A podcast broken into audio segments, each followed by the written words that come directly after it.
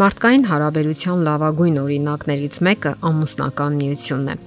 Այդպես է սահմանված թե հասարակական մտածողությամբ եւ առավել եւս աստվածային նախասահմանմամբ։ Ընտանեկան հարաբերությունները սիրո, հավատարմության, միաբանության ու ներդաշնակ միության լավագույն օրինակն ու չափանիշն են։ Բոլոր տղամարդիկ ու կանայք աշխարի բոլոր ծայրերում ձգտում են երջանկության ու խաղաղության։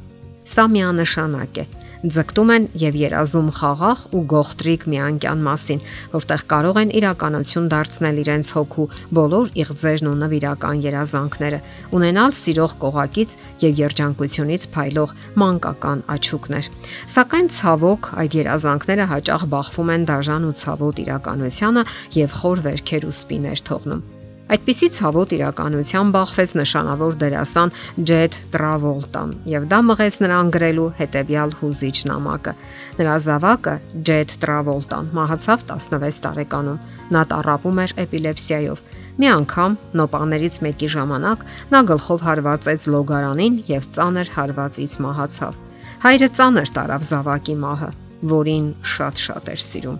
Ի հիշատակ որդու մահվան Նա գրեց կարճ, սակայն արժեքավոր ու հուզիչ ուղերձ, որը կարող են կարդալ եւ սեփական կյանքի համար հետեւություններ անել բազմաթիվ ծնողներ։ Ասում են, ամենածանր բանն աշխարում ծնող կորցնելն է։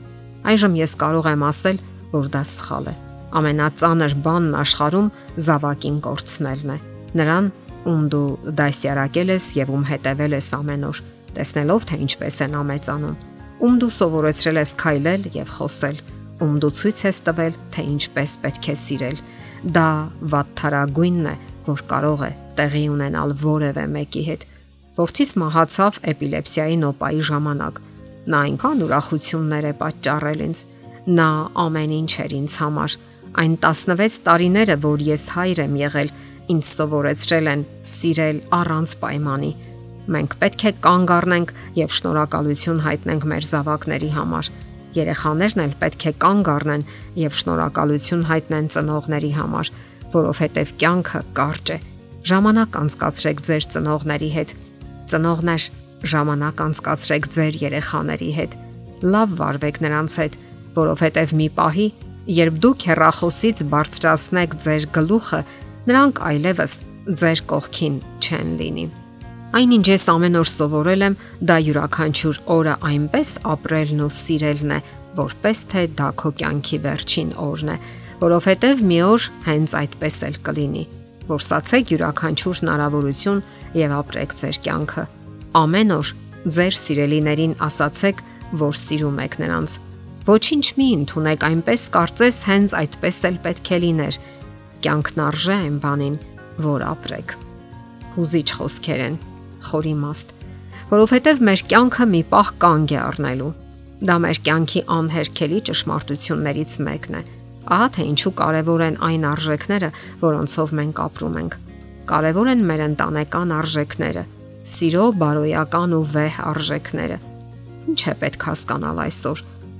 որ անառակությունն ու անբարոյականությունը ընտանեկան արժեքները վնասող երևույթները քայքայում են երկիրը ոչ ված քան համաճարակները, պատերազմները, հիվանդությունները, որ դա յուրատեսակ եղերն է, որ վնասում է ազգի գոյատևմանն ընդհանրապես։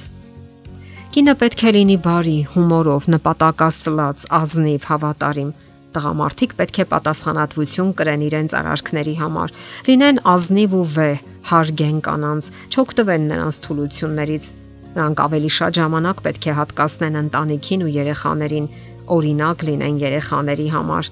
Երեխաները սովորում են հայրերից ու մայրերից, տատիկներից ու պապիկներից, քեռիներից ու հորեղբայրներից։ Երբևէ մտածել եք այդ մասին։ Եթե ոչ, ուրեմն հիմա է ժամանակը մտածելու այն մասին, թե ինչպես օրինակ լինել երեխայի համար։ Մայրական կաթի հետ հարկավոր է երեխաների մեջ ներարկել այն հստակ պատկերացումը, որ ընտանիքը առաջնային կարևորություն է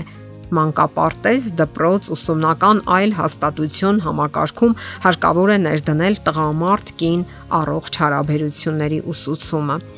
Ինչպես անել, որ անznական կյանքը երջանկության աղբյուր լինի, այլ ոչ դժբախտության ու հիասթափության։ Տղաները պետք է դաստիարակվեն որպես տղաներ, ուժեղ, մեծահոգի, համարցակ, բարեկիրթ։ Աղջիկները համեստ, կանացի, խոնար, ուրախadir ու համբերատար։ Աղջիկները պետք է հասկանան, որ իրենք պատասխանատու են առաքինության ու բարոյական արժեքները պահպանելու հարցում։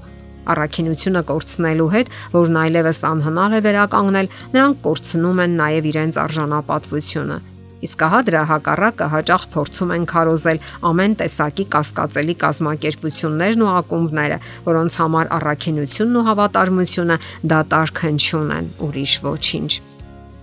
Եղեք ընտանիքի հավատարիմ պահապանները։ Ընտանեկան ներդաշնակ միությունը հասարակական կյանքի առաջընթացի գրավականն է։ Իմացեք, որ հասարակության մեջ գործող յուրաքանչյուր արժեք վաղ թե ուշ դեպի մեզ է շրջվելու Պահպանելով սեփական ընտանիքը, մենք պահպանում ու վեհացնում ենք նաև հասարակական մտածողությունը, եւ սա բոլորիս պարտքն է։ Եթերում ընտանիք հաղորդաշարներ։ Ձեզ հետ է Գեղեցիկ Մարտիրոսյանը։ Հարցերի եւ առաջարկությունների համար զանգահարել 033 87 87 87 հեռախոսահամարով։